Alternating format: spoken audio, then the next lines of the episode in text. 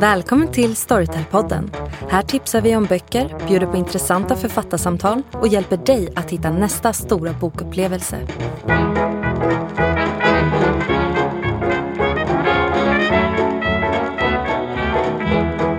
Då kör vi! Hej Jenny! Hej Angelica! Nu är jag tillbaka från semestern. Ja, äntligen! Ja, det var bara borta en vecka. Jag har inte hunnit sakna mig så mycket.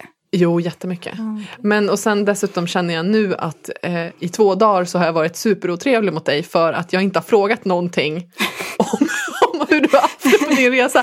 För att jag tänkte att vi skulle prata om det i podden. Ja, okej. Inga spoilers liksom. Nej men precis. ja, jag kände förstår. att jag vill få reda på det när alla andra får reda på det. Mm. Så att jag har hållit mig från att fråga vad du har läst, vad du har gjort och så vidare. Eh, jag kan ju börja med att säga att jag var i Italien. Det var fantastiskt. Eh, Venedig, trevlig stad. Alltså, jag har varit helt kär.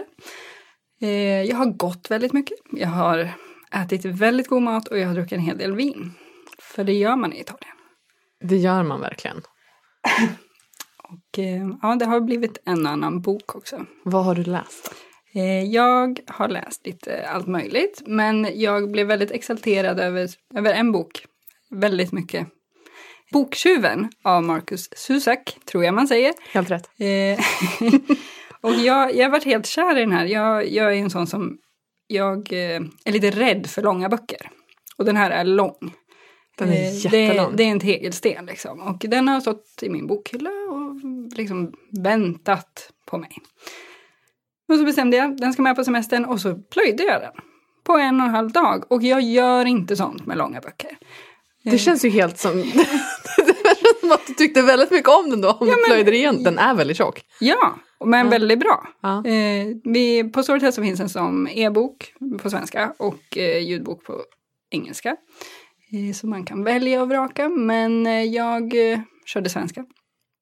Och den var verkligen helt, helt fantastisk. Eh, utspelar sig under andra världskriget eh, och handlar om, eller den berättas av döden, vilket bara det är ett helt eh, genialt berättargrepp. Jag är döden. Eh, ja, eh, och handlar om, den handlar om Liesel som är tio tror jag när eh, boken börjar. Och man får följa henne under eh, fyra år under brinnande kriget i Tyskland. Och den, ja, den gick verkligen rakt in. Har du, jag antar att du har läst den. Jag har läst den. Eh, vi, hade, vi gav ut den innan jag började jobba på förlaget. Mm. Men det var en av de böckerna som jag läste, det var en av de första böckerna jag läste när jag började. Eh, när det var så här att okej, vilka böcker behöver jag läsa för att komma in i? In i och, BV-stämningen. Ja, precis. Och det var den, så här, den första som någon satte i handen på mig och var så här, den här måste du läsa. Och det jag hå- håller helt med. Bra, bra gjort av den personen. Eller hur? Jag önskar att någon hade gjort det här tidigare med mig. Alltså bara, men Angelica, skärp dig. Läs den här nu.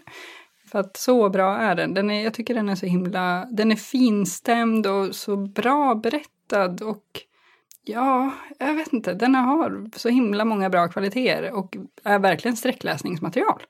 Tydligen, vilket jag inte trodde. Uppenbarligen. Ja. Ja.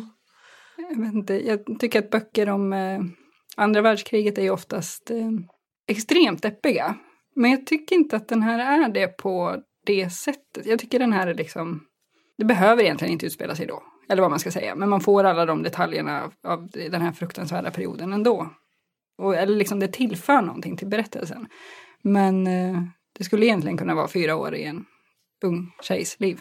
Tänker jag mig.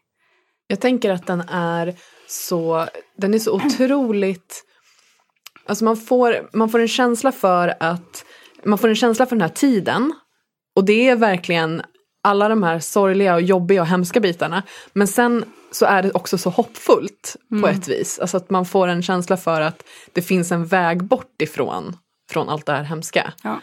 Med tanke på att vi är som vi är, att vi älskar böcker och att vi är, alltså det finns en, det är ju såklart att man älskar en bok som handlar om att eh, böcker förändrar världen typ, eller Ja. förändrar människors liv. Ja, men jag, ja, jag tycker att det är så fint att hon liksom, ja, men när hon är tio, att hon lär sig läsa då och eh, med hjälp av hennes eh, styvpappa. Och hur hon verkligen eh, upptäcker att ja men orden, det, det, det är det som hjälper henne här i livet. Och ja, ja. Det är precis så, jag Mm. förstår. Det, Men vad, vad, när, du in, när du hade liksom plöjt den, för du, du var ju borta ändå en vecka, vad var det mer du läste?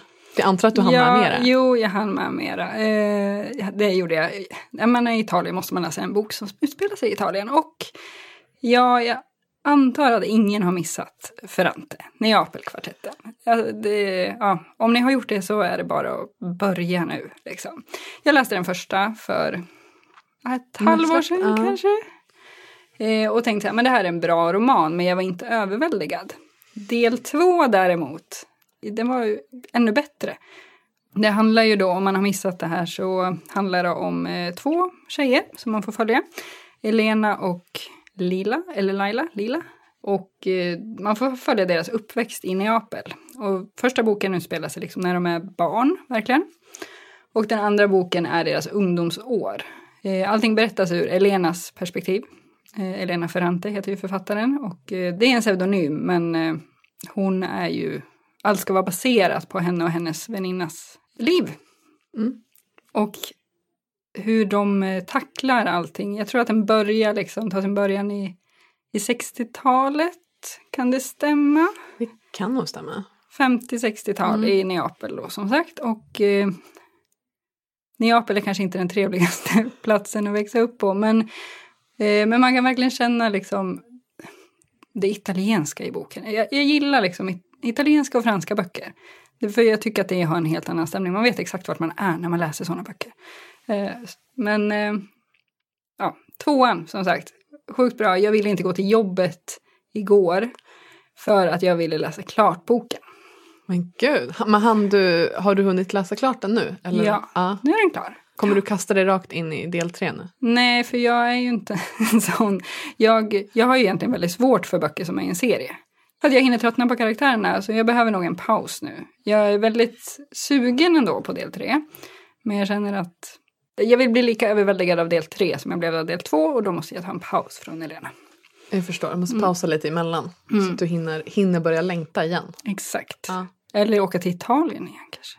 Ja, och läsa. Bra, bra anledning till att här, all, i alla böcker man väljer att läsa så bara, ah, okej men vart, vart, vart någonstans vill jag läsa den här Exakt. boken? Så åker vi dit. Jag tänker så här, vår, Italien, ja, mm, inte helt fel tänker jag. Aha, Eh, låter bra. Med ett glas Amarone till, typ. Väldigt trevligt. Perfekt. Mm. Hann du med någonting annat? Jag har en tredje bok också, Mm. som jag läste eh, delvis för att vi bokcirklade den här på Storytel, på eh, Storytels bokcirklar med oss, eh, den Facebook-kanalen. Och det är den här Love, Love Warrior av Glennon Doyle Melton. Och det här har blivit liksom en ganska stor snackis. Men man, jag tycker man ser den så överallt. Mm, men verkligen. Och den... Jag läser egentligen inte sådana här böcker. Det är en biografi och eh, handlar om Glennon när hon, hon berättar om hur hon eh, dels under hela hennes uppväxt har lidit av ätstörningar. Och sen hur hon hamnar i ett alkoholmissbruk och ett drogmissbruk och eh, hur hon träffar en kille och liksom, det är trevligt, hon är kär och sådär. Eh, och så gifter de sig så småningom, de får barn, hon lovar att hon aldrig mer ska dricka och liksom hon skärper till sig så att säga. Hon tar sig ur det här för att hon blir gravid och vill så gärna vara en, en bra mamma. Och så får hon veta 13 år in i äktenskapet att hennes man har varit otrogen konstant med eh, olika kvinnor. Och hur hon känner sig i det. Och det är helt... Eh, alltså jag varit jättedrabbad av den här berättelsen. Dels hur hon eh, skildrar det, äktenskapet och hur allt förtroende bara det bara försvinner och hur de försöker lappa ihop det här på ett sätt fast hon inte vill. Och, ja, mycket fram och tillbaka, men också mycket hur hon så har sett på sig själv i sitt liv. Att, att hon har straffat sig själv så mycket och har så mycket som hon går och bär på men inte har vågat släppa fram. Och hur hon blir en love warrior. warrior. Ja. Nej, den är sjukt bra. Mm. Har du... Alltså jag har ju sett den jätte, men, jätte, på jättemånga ställen. Mm. Men jag är också där, jag läser inte den typen av böcker i vanliga fall. Och så blir jag lite sådär skeptisk. Men när jag har hört dig och Michelle också prata om, Mm. prata om boken och om att det finns värden i den liksom, som man kan ta till sig och, eh, och eh, så. Så känns det som att det kanske är en sån som man borde ta sig an i alla fall. Ja, men det tycker jag. Alltså det finns ju saker i den som jag inte håller med om. Eh, Den känns väldigt amerikansk ibland och väldigt, eh, väldigt amerikansk och det är väldigt mycket tro i vissa fall. Och jag... eh, Att det är så här, för att man ska ta sig igenom Ja, det svåra exakt. så ska man, ha Man ska hålla, ja exakt. Och jag gillar de partier när hon mer inser att men jag har kraft i mig själv att ta mig ur det här. Jag kan eh, göra det. Det är väldigt, eh, de partierna är väldigt starka. Eh, det finns någon sektion när hon, eh, hon börjar yoga för att liksom rensa huvudet och så. Och så finns det en, ett parti där hon går till yogastudion och det är bikram-yoga och hon bara, bikram, ah, det här vill jag ju inte. Men hon sätter sig på mattan och så frågar yogaläraren alla i rummet, så här, vad är ditt mission idag? Och hon säger, jag ska bara sitta på mattan och ta mig igenom det här. Och det är ett väldigt, så här, väldigt starkt eh, när hon berättar om det, för hon sitter där och tårarna kommer och hon går igenom allt det här som hon har, hon har vuxit upp med och allt med hennes mans otrohet. Det, ja, det gick verkligen rakt in. Mm. Mm. Så jag kan verkligen rekommendera den. Jag blev glatt överraskad, positivt överraskad. Vad har du läst när jag har varit borta? Ja, jag har varit här hemma och eh, känt mig ledsen för att jag inte har fått vara i Italien. Du skulle Men- ha varit med. Vad sa du? Du skulle ha varit med. Ja, jag vet. Jag borde ha bara hijackat eran resa och bara Precis. Hej, jag ska också vara med. Eh, nej, men jag har tagit mig an eh, lite blandat skulle jag säga. Eh, dels eh, så har jag, har jag läst, lyssnat på eh, två böcker av en författare eh, som jag gillar lite att leta efter, efter författare där som är lite så här otippat att de har skrivit en bok. Eh, det här är en person, en författare som heter Josh Sandquist som jag började titta på Youtube-videor med honom för flera, flera år sedan. Eh, han, gör, han har gjort bland annat såna här korta klipp som ett av de första som jag såg med honom var Facebook for math nerds. Eh, där han så beskriver Facebook på ett humoristiskt sätt med hjälp av matematik. Typ så här många användare är det, så här många eh, är det som bara typ spionerar på andra, så här är det. Ja. Inte avancerad matematik, så även jag som inte gillar matte skulle... Ja, precis. precis. Eh, så han, men sen så började jag, och sen så, han är en så spännande person för att han är, när han var tio tror jag det så får han cancer eh, och blir tvungen att, att amputera sitt ena ben. Och, eh, men han, och han har alltid så drömt om att bli typ fotbollsspelare men det kan han inte bli nu, han kan inte vara med i de här vanliga fotbollslagen. Så att han, han får liksom omvärdera hela sin, eh, sina drömmar och sina mål. Eh, och det som, det som gör då att han, han tar sig vidare och sen så blir han, så under flera år så var han paralympiker. Så att han åkte utförsskidor, eh, så här slalom och eh, sto, storslalom heter den andra va? Sån här. Jag är Vad inte så bra på på skidsport. engelska nu igen? Alpine Ski Racer kallades Ah, han för. Jag Ja. Eh, men, och, så att han, och han har, han har de, dels så har han skrivit en bok som heter Just Don't, Don't Fall, How I Grew Up, Conquered Illness and Made It Down the Mountain. Eh, som handlar om hans väg liksom från eh, att bli tvungen att eh, konfronteras med att vända om hela sin, sin självbild från när han var liten. Eh, Den har vi tyvärr inte, men vi har två andra böcker av honom. En som är eh, självbiografisk också, som heter We should hang out sometime. Och det här är en väldigt intressant skildring av han, honom och hans syn på sitt eget kärleksliv. Han, när han är, jag tror att han är 25, så blir han konfronterad med det faktumet att han har aldrig haft en flickvän.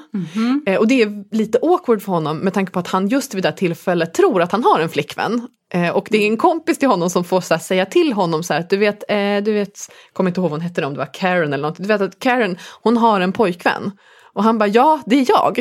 Men, Nej, nej, nej, alltså hon har en annan pojkvän. nej men gud vad hemskt. Ja. Och, och sen börjar han så tänka tillbaka på sitt liv och inser så att han har alla hans på så att han har försökt att få igång relationer Mm. med tjejer men det har liksom aldrig funkat. Han har hamnat i vänskapsfällan då eller? Ja, nej, alltså- zone. Ja, precis. Ja, nej men Eh, han, nej men det, det, liksom- och det är det som han går igenom då i den här boken. Då går han tillbaka och så tittar han på så alla relationer som han har haft. Väljer, jag, tror att han är, jag tror att det är typ fem, fyra eller fem tjejer som han, eh, som han går tillbaka till och försöker så utreda vad var det som gick fel. Och så börjar han då när han var så här 14-15 och sen så går han framåt i tiden. Är det, det här är roligt då? Ja, eller? precis. Han gör det liksom på ett humoristiskt sätt. Det är ju ganska, det Inte känns ganska... deprimerande. Men han, är, han är en väldigt rolig person i grunden, och han läser in den själv. Så att man hör ju verkligen hans röst och hans, eh, att han berättar om sitt eget liv. Mm. Vilket är väldigt, eh, en väldigt intressant, och just det här att han eh, men har gått hela sitt liv och trott typ att han haft flickvänner och sen så vänta nu. Men hur? Ja, jag vet, men det är det som är helt galet. Men han beskriver det som att så här, jo, men vi var ju på väg att bli ihop och sen så eh, vid ett tillfälle så, den allra första tjejen han har, eller som, som han berättar om, de blir ihop, det är ju så här jättetid så de är väl typ 13-14. Och han ber en kompis typ fråga chans. Hon säger ja och sen kommer hennes kompis och gör slut dagen efter. Ja, och det är så hemskt. men, Men, och det är jätteså, det är jätteså, men han gör det på ett väldigt, han berättar på ett väldigt humoristiskt sätt. Och just också att han inser att så här, det är inte så att de tjejerna han har varit, eller försökt bli tillsammans med, att det har varit fel på dem, utan det är kanske han som har haft lite fel inställning. Och att han så här, till slut, ja men, ja, det, det blir liksom ett, blir bra till slut. det låter ju faktiskt helt fantastiskt tycker jag. Ja men det, det var, den var väldigt rolig. Ja. Eh, och sen då eftersom att när jag hade läst den så upptäckte jag att han även har skrivit en, en ungdomsbok. Som ja, men en skönlitterär bok. Liksom. Eh, jag hade inte, hade inte koll på det alls. Och då eh, så läste jag den också. Den heter Love, Love and First Sight. Och den handlar också om, jag tänker att det här, att det har en liten koppling till att hans, hans liv och att leva med ett handikapp, att det har liksom kopplat in i den här, det här sättet som han skriver i den här boken, även om det är två olika typer av handikapp. I den här boken så handlar det om en eh, pojke som heter Will, som har varit blind ända sedan han var liten. Jag tror att han till och med föd, föddes blind. Så att han har eh, gått i blindskola, eh, liksom hela, hela sin skolgång. Och eh, alltid haft, liksom, fått en extra hjälp och sådär. Och sen så bestämmer han sig för att han ska gå på en vanlig skola.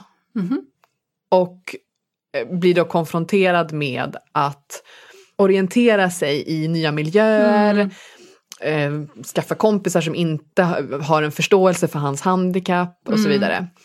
Men han, alltså han tas in i det här gänget och så är det då bland annat en tjej eh, som heter Cecily. Som, det är någonting liksom som är lite off med henne, eh, hur andra reagerar på henne. Men han, vet, han förstår ju inte vad det är för någonting. Utan han, han bara tycker att hon är härlig. Och så här, de börjar umgås och börjar hänga med varandra och liksom börjar få igång en relation och han börjar upptäcka att det är att han liksom har känslor för henne.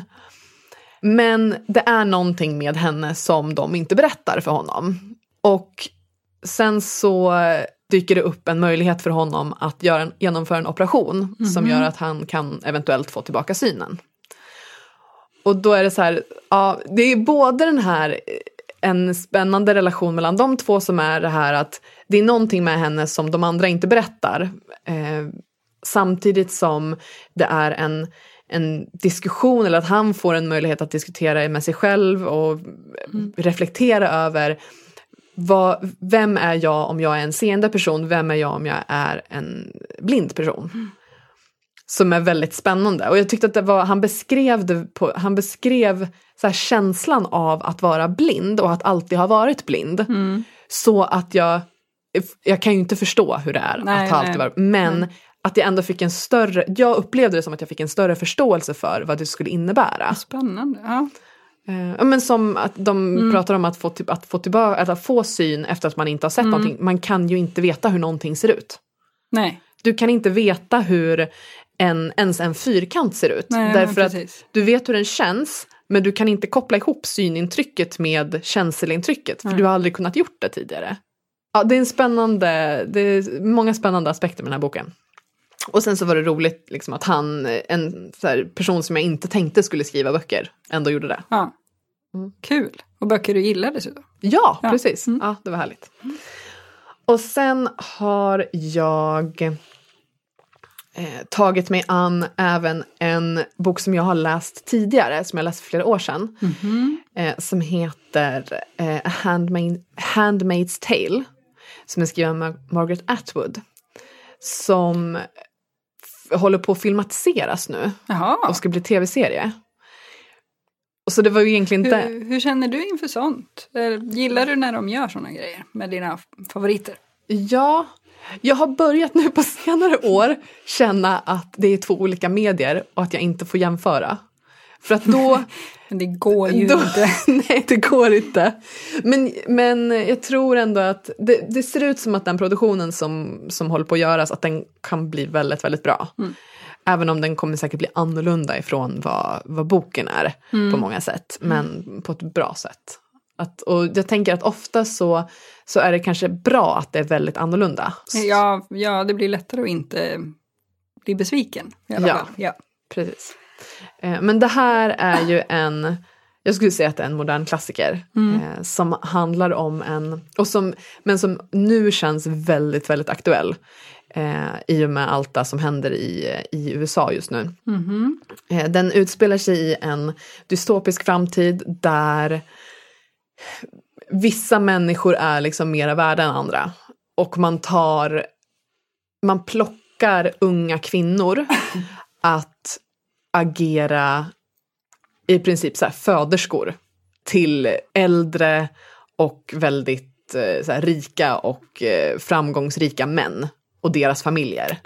Trevligt. Ja, precis. Otroligt. eh, och det är skildrat liksom ur en av de här unga tjejernas eh, verklighet liksom, och hur hon, eh, hur hon upplever eh, allt det som händer. Och det finns en det, jag har sett nu alla de här demonstrationerna som har varit i USA. Där har det varit väldigt många som har liksom kopplat, till, kopplat till boken och varit så här vi vill inte ha ett verklighetens, eh, så här, så här, låt, snälla låt Margaret Atwood få fortsätta vara fiktion. För att det känns väldigt, det är väldigt tydligt den här kopplingen mellan att man tar ifrån kvinnor rätten till sin egen kropp.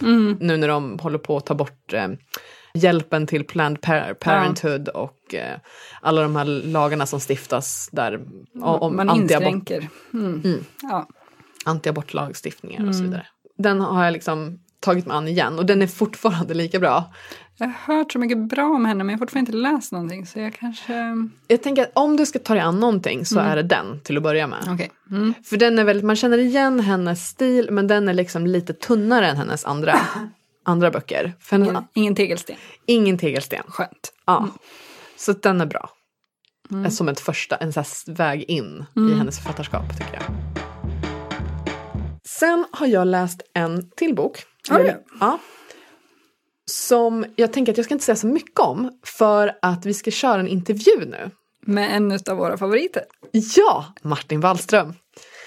Som jag träffade för ett tag sedan och pratade om den här boken för att han håller på läsa, eller höll på då att läsa in den. Nu har han läst in den klart och den är släppt. Mm. Eh, Den heter Förefallet, skriven av Noah Hawley. Och eh, författaren är väl känd för någonting annat egentligen va? Ja, skrivit- han har skrivit, han ligger bakom en hel del tv-serier som bland annat Fargo och Mm.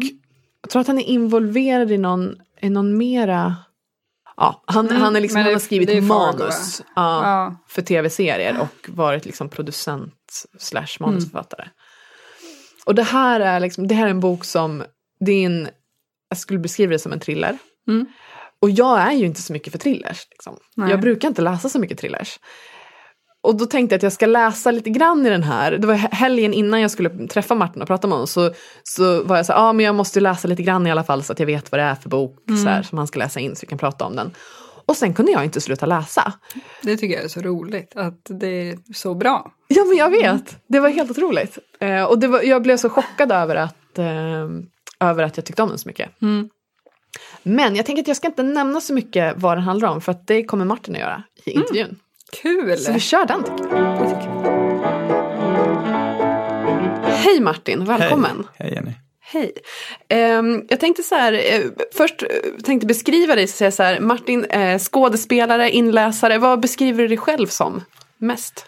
Mm, skådespelare tror jag. Ja. Hur kom det sig att du började läsa in böcker? Det var en slump kan man säga. De skulle göra ett, eh, 483 dagar. Chibi Persson-boken. Och letade efter någon som skulle läsa in Johan Perssons, den är skriven som en dagbok.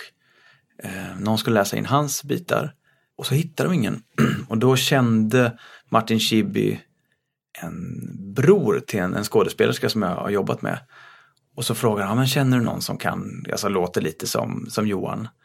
Och då skickade hon en trailer på en film jag hade gjort. Och så fick de lyssna på den och sen så ringde de mig jag kom in på provläsning. Och det här är ju ändå kanske fyra, ja tre, fyra år sedan. Så då var det ju papper. Ehm, Ah, ja, ja, det har utvecklats liksom. Jag vet inte om det var papper för att man inte ehm, ville ha det digitalt eftersom boken i sig var en stor utgivning och sådär. Så där började det. Och eh, sen har det runnit på. Vad, vad är det du gillar med den typen av eh, arbete? Ja, men ur ett arbetsmässigt prak- liksom praktiskt perspektiv så är det ju att jag kan planera tiden mycket, mycket bättre. Eftersom, ja, jag menar man kan lägga upp det på ett annat sätt och inte bunden så mycket. Det som är, det som är härligt och det som är utmaningen, i det som är, tycker jag, det absolut svåraste är ju att det är så koncentrationskrävande. Det räcker att man bara tänker en liten tanke så vurpar man och, och hänger inte med liksom. Så um, det, det är lite både och där. Men, men just, det är också någonting som är lite lugnt med det. Ofta i det här jobbet så är det antingen ska man stå på scen och, och är nervös hela dagen för att man ska göra det eller så vet man att man ska spela in någon, någon tv-serie eller filmgrej och vet att ah, okej, ja, så ska vi göra de scenerna. Och det finns en press på det. Här är det liksom ett jämnare, jämnare flöde av det där. Så det är lite bättre för nerverna. Ah, härligt. Ehm, jag vet att du läs, har ju läst in både facklitteratur och skönlitteratur. Eh, är det något av dem som du tycker är roligare eller är det, liksom, är det samma känsla för dig att läsa in eller är det olika? Ja, grund och botten handlar det om hur välskrivet det är. För jag har ju läst, läst fackböcker som är ganska påvert skrivna. Och, och, och bra skrivna romaner och dåligt. Det jag tycker är roligast överlag med vare sig det är fakta eller, eller fiktion tycker jag är dialog. Och det som är fördelen ibland i fakta, jag kommer ihåg vi läste in um, Jakten på Kapten Klänning. Och där finns det väldigt mycket transkriberade förhör. Och det är spännande för att då är det ju, du har sånt extremt talspråk. Jag, eh, och, och, och också hur man avbryter sina tankar. Jag ehm, tänkte på att han kanske, den där Mercedesen han hade, punkt, punkt, punkt. Och, och att, att levande göra det, att återskapa det, det tycker jag är väldigt roligt. Är det någon bok som har varit liksom ett, en, en väldigt stor utmaning? Eh, som har varit svår? Ja, jag läste in Paul Austers New York-trilogin. Otroligt välskrivet. Väldigt ehm, postmodernistiskt var det någon som berättade för mig att den är. Jag har försökt ta reda på vad postmodernistiskt är. Den var svår. Tycker jag. Och det är också så här, det är ju, får man ett sånt hantverk så är det, är det svårare att liksom, ta tillvara på det alla gånger. Mm, Men det är klart, en, en bok som är mindre bra skriven har också sina utmaningar. Ibland kanske man i bästa fall kan göra det till en bättre inläsning än vad det är som, som bok. Man förstärker det som är bra? Eh, Ja, man kan förtydliga vissa saker som, som kanske inte funkar och i värsta fall så gör man ju tvärtom då. Solka ner ett, ett verk. eh, på vilket sätt eh, förbereder du dig inför en inläsning? Jag brukar läsa igenom boken helt och hållet. Bara som man läser en vanlig bok.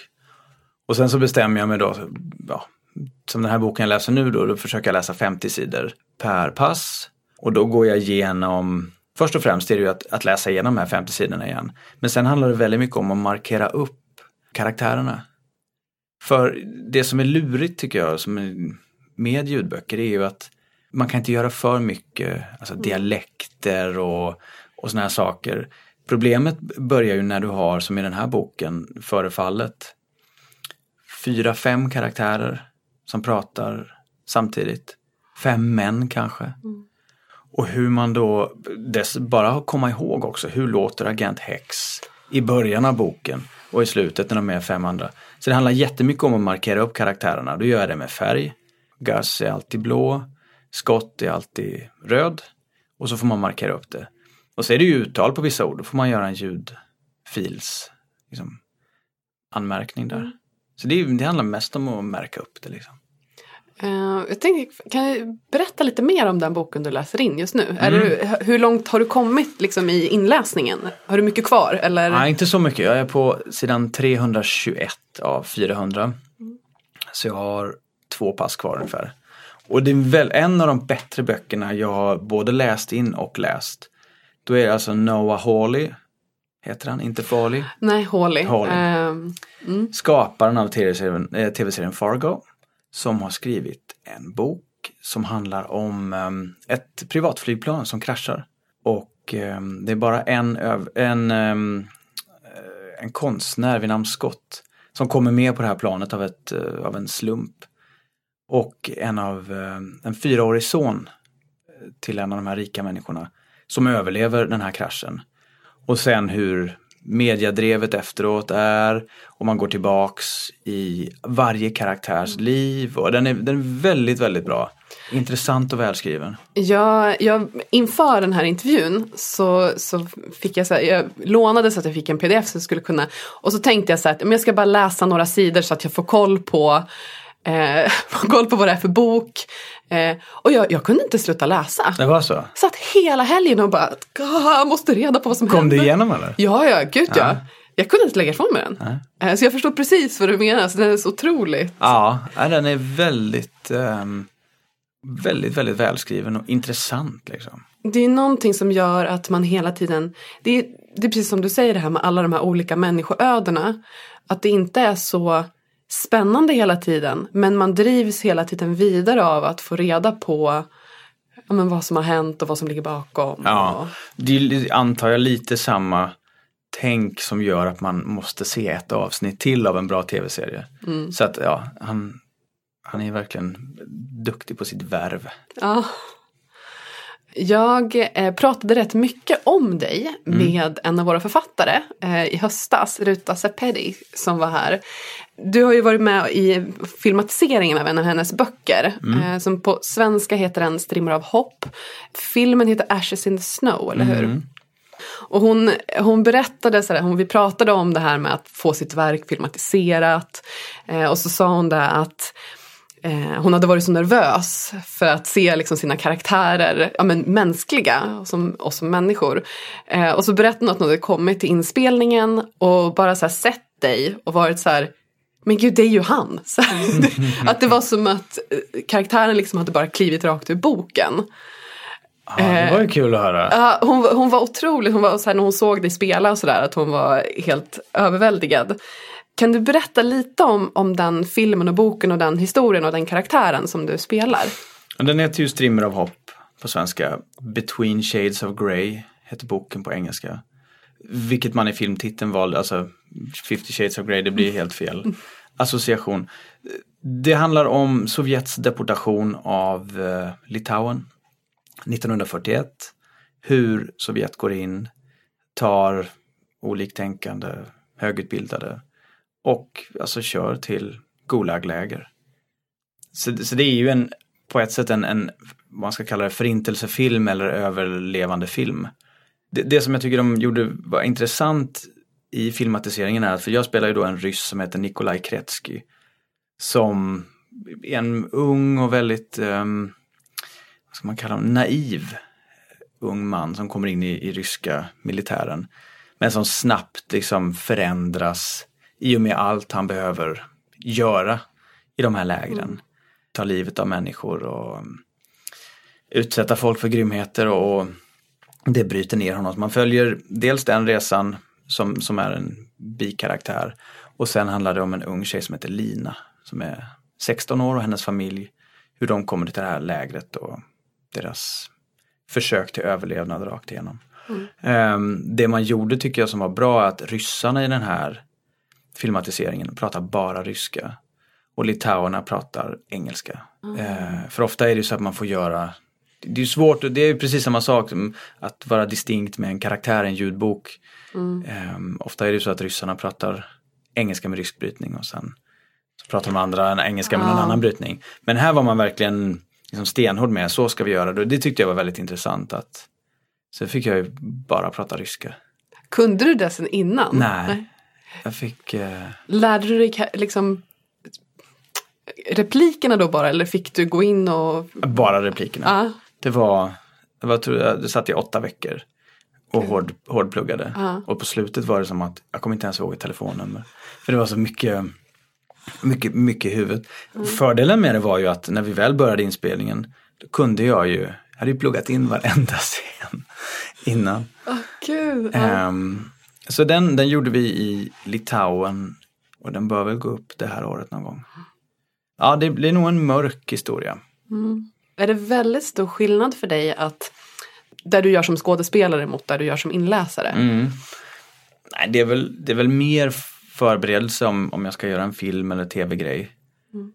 Det blir speciellt som i det här fallet då med, med Ashes som var på, på ryska. Så blir ju det en helt egen sak. Men samtidigt kan man säga, ja visst det är utmaningen i det. Men det är kanske också det som, som på något sätt ger det en extra dimension för mig att okej okay, jag går in i det här, det är bara på ryska. Och att det blir spännande. Och det är väl det också med att, att jobba på andra språk överlag som gör att det är liksom, det blir någonting en grej till man måste fila på. Så att, så att um, förberedelserna för, för film och tv är ju kanske mer långtgående än vad de behöver vara för, för inläsningen av, av boken. Mm. Du har gjort en hel, hel massa olika karaktärer. Eh, men just i den här med den karaktären som kommer då ifrån Rusas bok. Mm. Var det annorlunda för dig att ta dig an den typen av karaktär som har en backstory i en, ett annat forum också, eller annat format också än när du tar dig an en karaktär som i vet du, iRobot till exempel, ja. som en tv-serie. Ja, Mr liksom. Robot. Mr Robot, ja. just det. Ja, du menar alltså att, att ha en förlaga till att, att det finns en, en bok och, ja, och hämta saker mm. ur. Det är ganska dubbelt det där för att jag valde att inte läsa hennes bok innan vi började inspelningen. Däremot under inspelningen så började jag titta på vissa kapitel och kunde hämta saker ur det mm. i att ja, men hitta riktningen i, för att då kunde jag, jag kunde se att sättet som han hade skrivit honom i boken, att det fanns mycket mer så att säga grymheter och sånt som han var delaktig i och jag pratade lite med regissören om att men vi borde också, alltså att få med det där också. Men det, det är svårt för att manusförfattaren har ju läst boken, mm. sen gjort sin version av det. Och sen ska man göra sin version av, av manusförfattarens. Kanske borde man läsa böckerna. Ibland har jag väl gjort det. Mm. Kommer du ihåg när vi gjorde Arn? Då, läst, då hade jag ju redan läst böckerna ah. sen långt innan. Men jag ja, det är svårt att säga vad det ger och inte ger. Alltså. Mm. Och vad som är rätt och inte rätt. Ah. För det är klart det blir ju också, precis som du säger, så här, manusförfattaren gör sin egen tolkning av det. Och ofta blir det ju ganska annorlunda än boken. Och då kanske det blir tokigt att liksom gå tillbaka och hämta ur, ja jag vet inte. Nej, innan man har gjort alla förberedelser. Att man, det är det här man inte vill bli färgad av någonting fast det är också ganska fånigt egentligen för att färg, mina manuset finns där och man ska se ut på ett visst sätt. Och, mm. Ja, äh, nästa gång ska jag läsa boken eh, innan jag gör något sånt. Så du får en känsla för hur det blir ja, äh, också. Testa något nytt. Uh, finns det några speciella utmaningar med eh, när du gör dina inläsningar? Nej. Inga Nej, alls. Allting är superlätt. Allting är superlätt. Det gör det verkligen. Nej, men just det här med om man tänker, om man inte är med i huvudet eftersom det är så. Jag har aldrig jobbat med någonting som är, kräver så mycket koncentration. I, under väldigt lång tid, där sitter man tre timmar så är det ju verkligen att vara inne i det. Och ibland så går det bara inte. Alltså att, att man, man läser fel eller alltså stakar sig. Och det i sig var väldigt mycket en utmaning tyckte jag i början att för går det fel så, så kan jag också börja tänka så här, ja ah, men nu, nu så blir det nu kommer folk tro att man, alltså den stackaren som ska sitta och klippa den, att man är helt pantad som inte kan läsa. För ibland är det ju så här, man, kan, man, man får inte till det bara.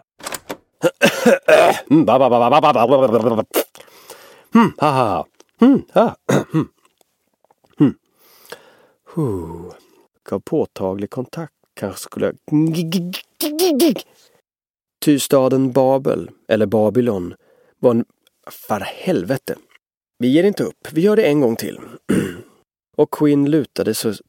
För helvete. Utmätt tid. För helvete. Brown går nämligen överhuvudtaget inte in. För helvete! Blond och påfallande vacker och hon ust... För helvete. Gav henne en... För helvete. Bakom staden slumpmässig all... Ska bara strypa mig med en sladd där inne. Då konkret placera in... Okej, okay, den här sladden borde funka att strypa sig med. Åh, vad mitt huvud är perfekt!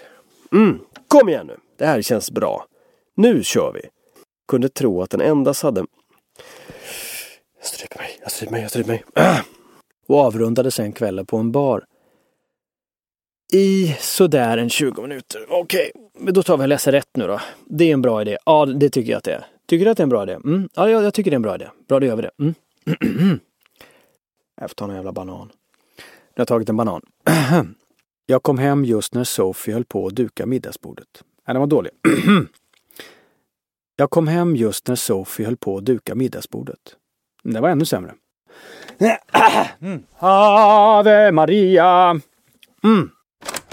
Blir det så att det så här, när det väl har börjat så bara så här, går det liksom inte att komma tillbaka igen? Ibland är det verkligen så. Alltså ibland, jag vet, jag har ringt min fru ibland och bara innan paus och sagt att jag, jag, kan inte läsa. Jag, jag vet inte hur jag gör, jag, jag, kan inte läsa. Jag har glömt hur det är att ja. läsa. Men ibland, det är väl nästan som att trixa med fotboll. Ibland är det som att man kan liksom läsa så här många, många sidor i sträck. Bara komma in i något så här flyt av att, att man, det, det bara funkar. Det bara går liksom. Och det är härligt. Mm. Det är kanske inte lika ofta som som motsatsen. När du inte läser in andras liksom, ljudböcker för som ett jobb, mm. eh, vad läser du då för någonting? Vad gillar du att läsa? Jag läser väl mycket fakta skulle jag säga. Mm. Vad köpte jag senast? Någon om Rysslands tv, det är ah. Peter, vad heter han nu? Ja, det, det handlar om eh, Putin och Rysslands, liksom hur man har använt media för att komma fram. Men jag lyssnar väldigt mycket på ljudböcker. Mm det är mm, praktiskt. Alltså, ja, men det är ett lätt sätt ja. att ta till sig litteratur. Och nu senast så lyssnade jag på Niklas Orenius Skotten i Köpenhamn.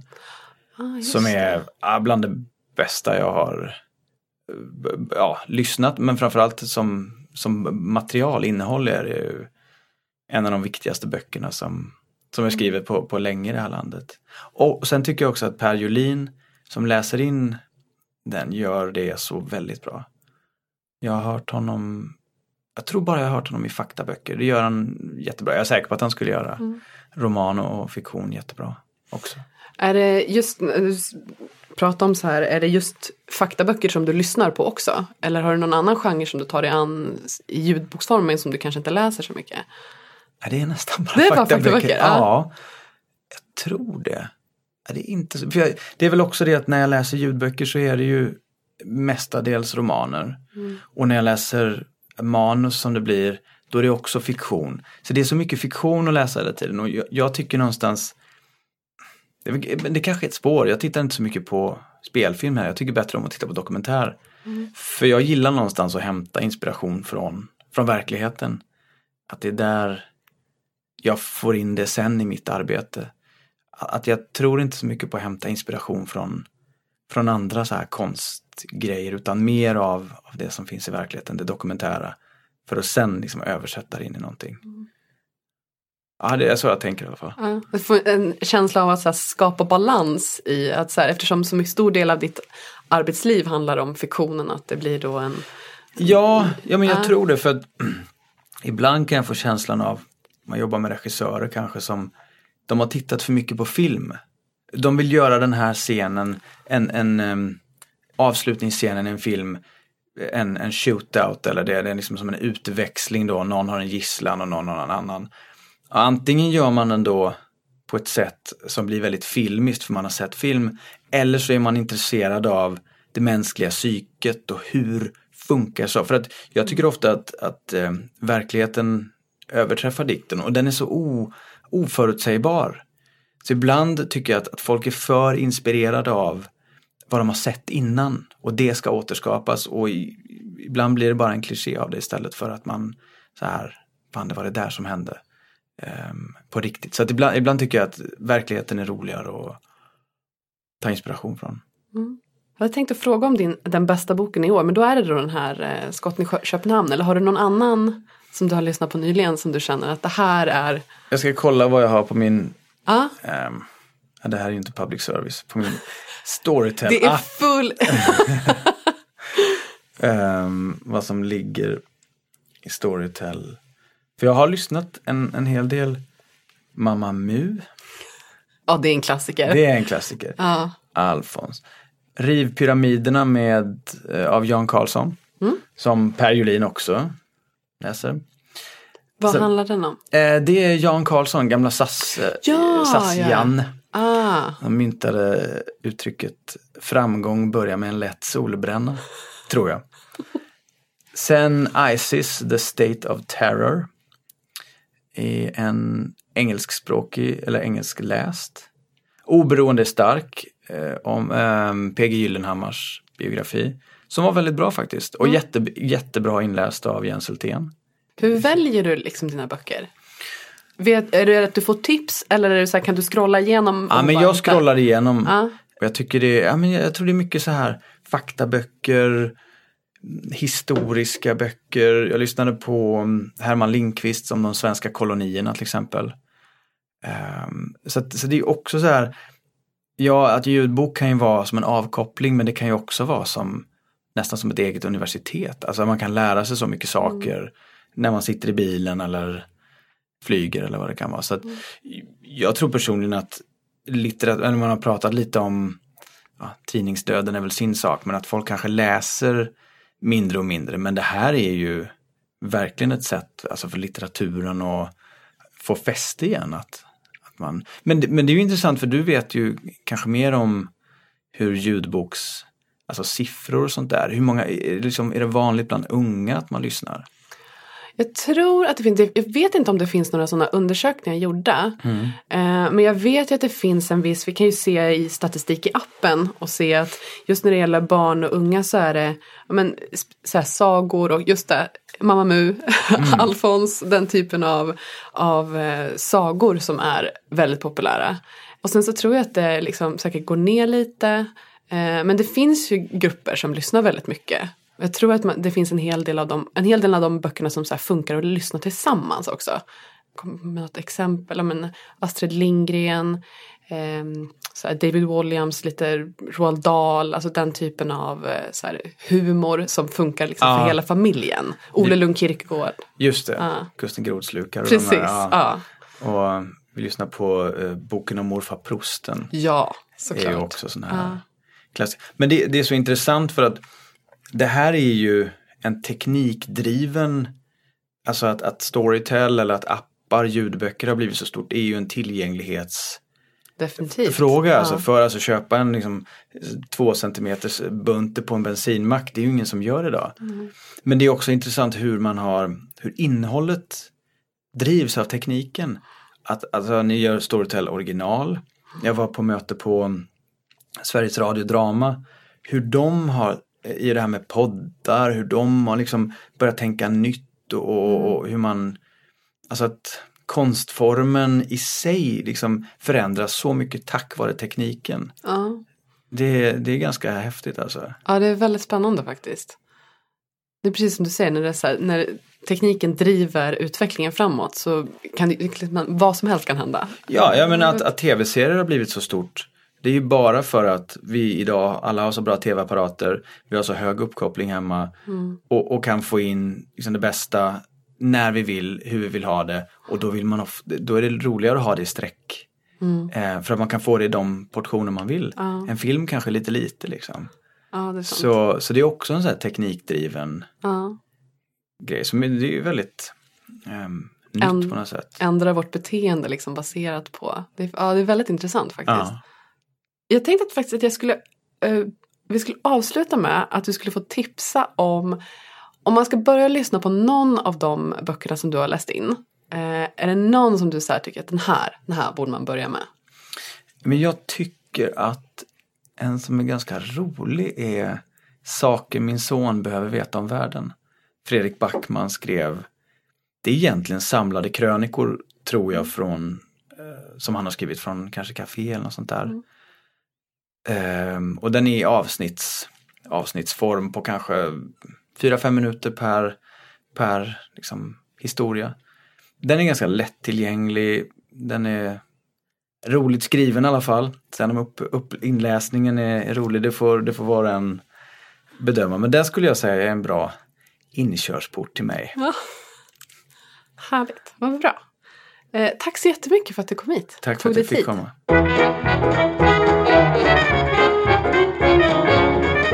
Månadens YA. Tack för det Martin. Gud, jag ser väldigt mycket fram emot att lyssna på den här boken och eh, jag tycker ju Martin är så himla duktig också som uppläsare så jag tror att det kommer bli en fröjd. kommer säkert bli fantastiskt. Det tror jag. Vi har tänkt att vi ska börja med ett eh, månatligt inslag. Det lät ju väldigt eh, avancerat. Gud så officiella Ja. vi blev nu. Men nu ska vi skärpa till oss.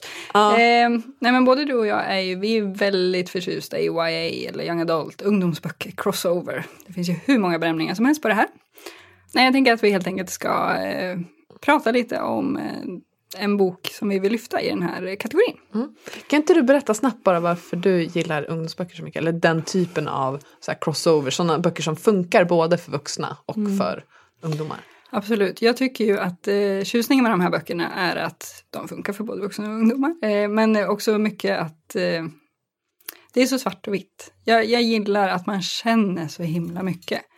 Eh, är man kär, då är man så himla kär. Och eh, är man, eh, alltså, tycker man inte om någon, då är det här hatet så stort. Jag, jag gillar liksom att det finns oftast ingen Ingen Nej. här inte. Nej, utan det är väldigt starka känslor och eh, ofta väldigt starka karaktärer och drivet. Alltså, jag tror att det är det här jag inte gillar med tegelstenar, att det känns som att det, här, det tar så lång tid att komma någon vart. Men i ungdomsböcker, då funkar det mycket bättre och eh, ja, men det, blir liksom så här, det är mycket mer händelsebaserat. Det ska framåt och jag gillar verkligen det. Vad är din eh, grej med det här? Jag, jag känner faktiskt lika, likadant. Just det här med att, att, ma, att karaktärerna i, eh, i den typen av böcker är, allting är så mycket på ytan. De bär hjärtat på ärmen eller vad det är. så här, eh, att det är verkligen alltid, alla känslor på utsidan. Och man får, man får en inblick i en ung människas liv. Det bästa tycker jag är när det är när man verkligen så kan känna igen sig. Och väldigt många av de typerna, de känslorna som man känner i den åldern eller den eh, liksom som på högstadiet eller gymnasiet eller så här, det är sådana vad ska man säga, universala känslor. Att man går igenom vissa saker i livet, att man omvärderar sig själv som människa eller man är fantastiskt kär för första gången. Att eh, det är verkligen sådana saker som biter fast och som, som verkligen fungerar att, att läsa även som, som vuxen. Jag håller helt med. Eh, Det känns som att man måste påminna sig själv ibland också om hur det var att vara ung. Alltså inte för att jag är lastgammal, men eh, eh, ja, Men jag tror förstår vad du menar. Ja. det är uppfriskande på något sätt. Att vara i den där högstadiekorridoren som man hatade, men ändå man känner igen sig så väl. Och, ja. Man kan vara lite tacksam för att man inte behöver stöta på den typen av miljöer så ofta som vuxen. Exakt. Ja. Mm. Ehm, mm. Men jag tänkte att vi ska prata lite om eh, en bok som jag läste alldeles nyligen. Den släpptes alldeles nyligen. Jag är helt kär i den här boken. Eh, eller rättare sagt i den här serien, vilket händer extremt sällan. Jag, som jag nämnde så jag läser ju inte serier, jag tröttnar. Men förra året så läste jag en bok som heter Vattnet drar och jag tok älskade den verkligen. Det var, den var helt fantastisk, den eh, hade allt. Den utspelar sig i Gästrikland, eh, mitt i sommaren och jag är uppvuxen där. Eh, Så jag tror att mycket av det jag gillar är att jag känner igen mig. Jag vet vart Staketgatan i Gävle ligger. Jag vet hur den ser ut. Det är liksom trevligt. Eh, Men själva berättelsen är inte så trevlig. För det är någonting som har vaknat där. Naturen. Det börjar med att en kille plockar ut en sten som sitter fast i kyrkväggen. Och eh, efter det går allting snett kan man säga. Det är, eh, det är ganska rått och läskigt och eh, väldigt väl beskrivet hur, eh, hur det känns när vattnet drar och eh, jorden vaknar, som del två heter. Eh, har du läst första delen? Ja. Vad tyckte du?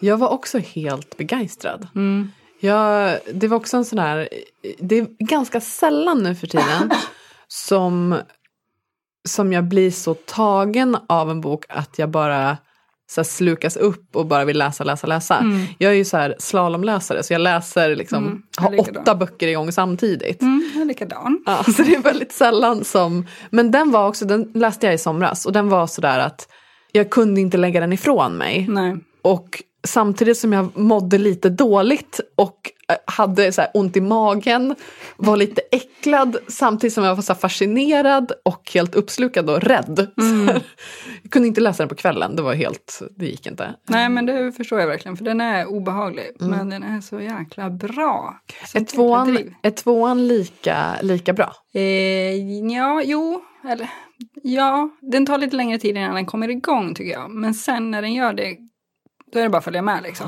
Shit vad vi åker. Eh, det är ett jäkla driv. Jag, jag får typ annöd och eh, värsta adrenalinpåslaget nästan. Alltså, jag bara, Gud. ja, eh, och det finns så mycket. det- Ja, den är så bra. Och karaktärerna tycker jag är himla, de är liksom välbes, välbeskrivna.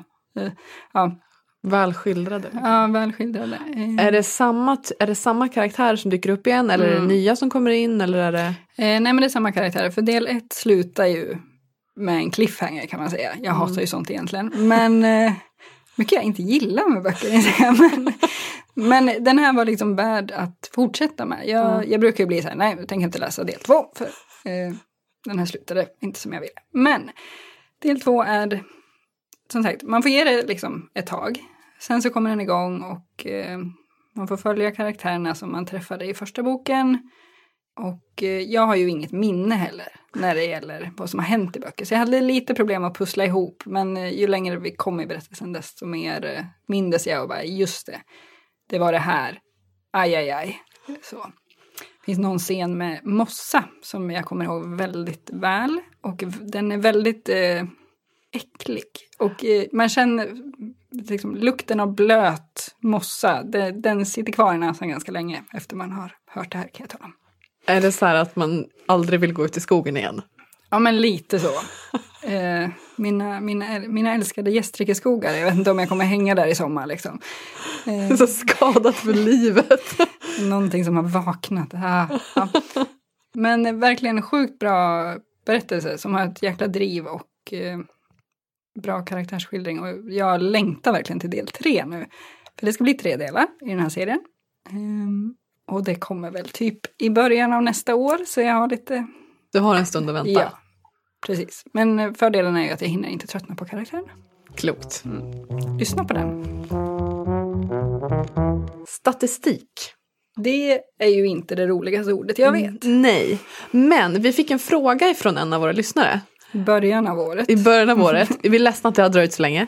Eh, Men som, som gärna ville ha lite, eh, men, eh, lite statistik kring lyssning och...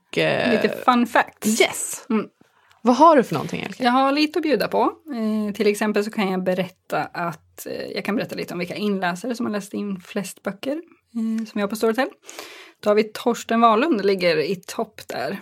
Oj, Ja. honom har jag nog inte lyssnat någonting på. Har du det? En man som heter Ove, alltså han är Ove för mig. Men gud, det har inte jag ens tänkt på. Det, Jo men den har jag ju lyssnat ja, på. det, det hoppas jag. Ja. Det har jag ju lyssnat på men det kan, jag kanske bara inte har lagt namnet på minnet. Nej, men eh, han är ju väldigt... Ja, nej, produktiv ja, inläsare. Verkligen. Han eh, har då, när de här siffrorna drogs fram, vilket var kanske i mars, eller början på mars, då hade han läst in 282 böcker hos oss.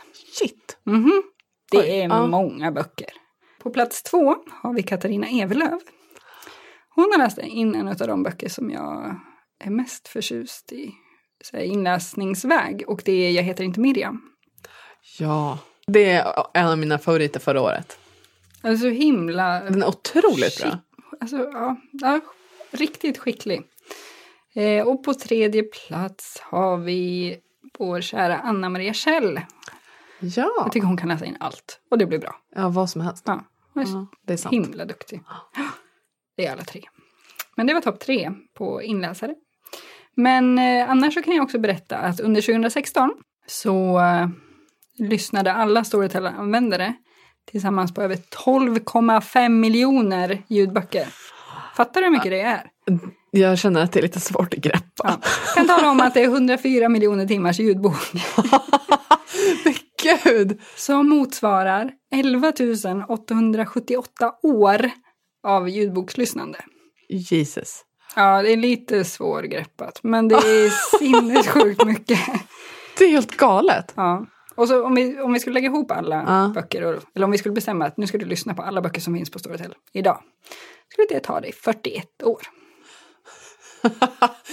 Jag känner att jag inte vill ta mig an den utmaningen. Jo, nu, Nu är det dags. vi från ett. Men jag har ju faktiskt lyssnat på några stycken redan. Så att Ja, jo, jag, jag, kanske, jag kanske skulle klara mig 40 och undan med. halvt. Ja. Ja, 40 och halvt kanske. Mm, ja. Jag skulle klara mig undan med. Mm. Det är ju him alltså, det är himla mycket böcker. Ja. Och himla lång tid.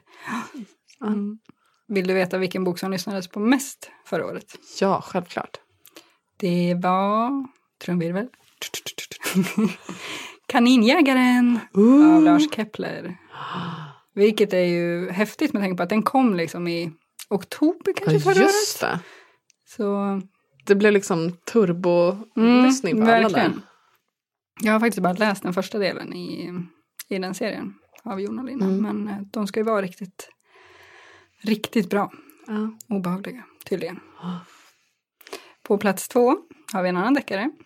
Det andra ansiktet av Marie Ljungstedt. Ah. Mm. På plats tre har vi Tiggaren av Sofie Sarenbrant. Så det är tre deckare i topp där. Sen kommer Arvet efter dig av Giorgio Moyes. Så lite feelgood kärlek. Trevligt. Deckare feel good. Ja. Det är lite så fördelningen ser ut hos oss. Ja. Deckare är ju Det är en stor. Det är en stor Ja. kategori hos oss. Men eh, jag tänkte att vi, eh, ja, vi kan väl eh, avrunda det här avsnittet med en liten ett litet kuriosa som jag eh, som spinner in lite på vad vi tänkte prata om nästa gång. Mm. Och det är nämligen att Margit Sandemo, hon är den mest lyssnade författaren någonsin hos oss. Men gud. Är... Ja, såklart. Ja, okej. Det är många. Det finns ju väldigt många böcker. Ja. Eh, själva Sagan om Isfolket-delen, eller serien, Mm. den är ju 47 delar. Sen finns det två serier till, spin-off-serier. Typ. Ah. Mm. Men det är, hon, jag tycker det är jättehäftigt att hon som liksom slog igenom på, vad kan det vara, 70-talet, Ja. mest lyssnade för, författaren hos oss. Det är Eh, faktiskt ganska häftigt. det är jättehäftigt. Och i nästa avsnitt så tänkte vi ju då snacka ännu mer om isfolket. Och kärleken till de här böckerna och vad som gör dem så, så speciella. Yes, Mm. det ser vi fram emot. Det gör vi. Förhoppningsvis så har vi med oss Julia Duvenius då också en liten stund. Och snacka lite om hur inläsningen har varit. Gud, att ta sig an ett sånt mastodontprojekt. Lite läskigt. Ja, Ja. spännande. Men, ja, det blir spännande. Yes, men då ses vi nästa månad då. Det gör vi. Ha det bra. Ha det bra!